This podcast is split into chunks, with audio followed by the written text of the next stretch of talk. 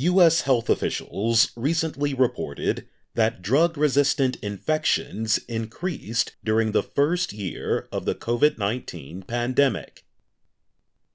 The report came from the U.S. Centers for Disease Control and Prevention.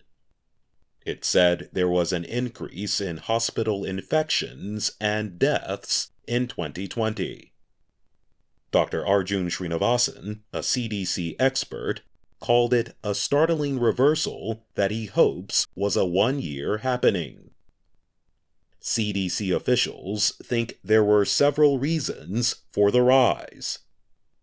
One was how COVID 19 was treated when it first appeared in the United States in early 2020.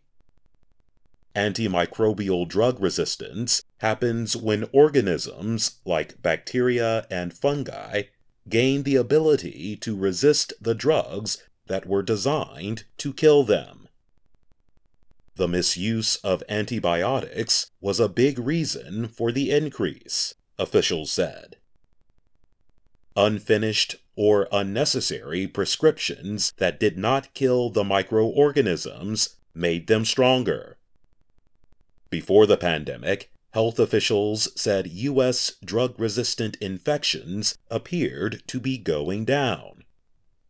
Deaths fell from an estimated 44,000 in 2012 to 36,000 in 2017, an 18% decrease. The government credited hospitals for the careful use of antibiotics and for separating patients who might spread infections.